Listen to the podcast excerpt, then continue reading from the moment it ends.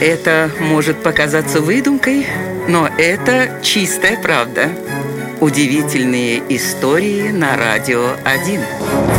За каждым успешным артистом стоит предприимчивый менеджер. Именно этот человек организовывает концерты и проматуры, продумывает стратегию развития и помогает звезде зарабатывать миллионы. При этом, конечно же, не обделяя себя любимого. Особой предприимчивостью запомнился Том Паркер, менеджер Элвиса Пресли.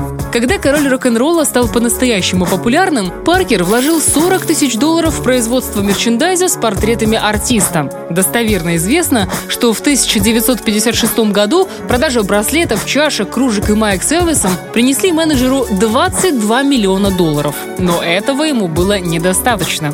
Тогда Том Паркер решил заработать на тех, кто не любит творчество короля рок-н-ролла. Он заказал партию значков с надписями «Я ненавижу Элвиса» и «Элвис дурак» и запустил их в продажу по всей Америке. И знаете, это принесло ему поистине баснословные деньги. Вот такая вот удивительная история.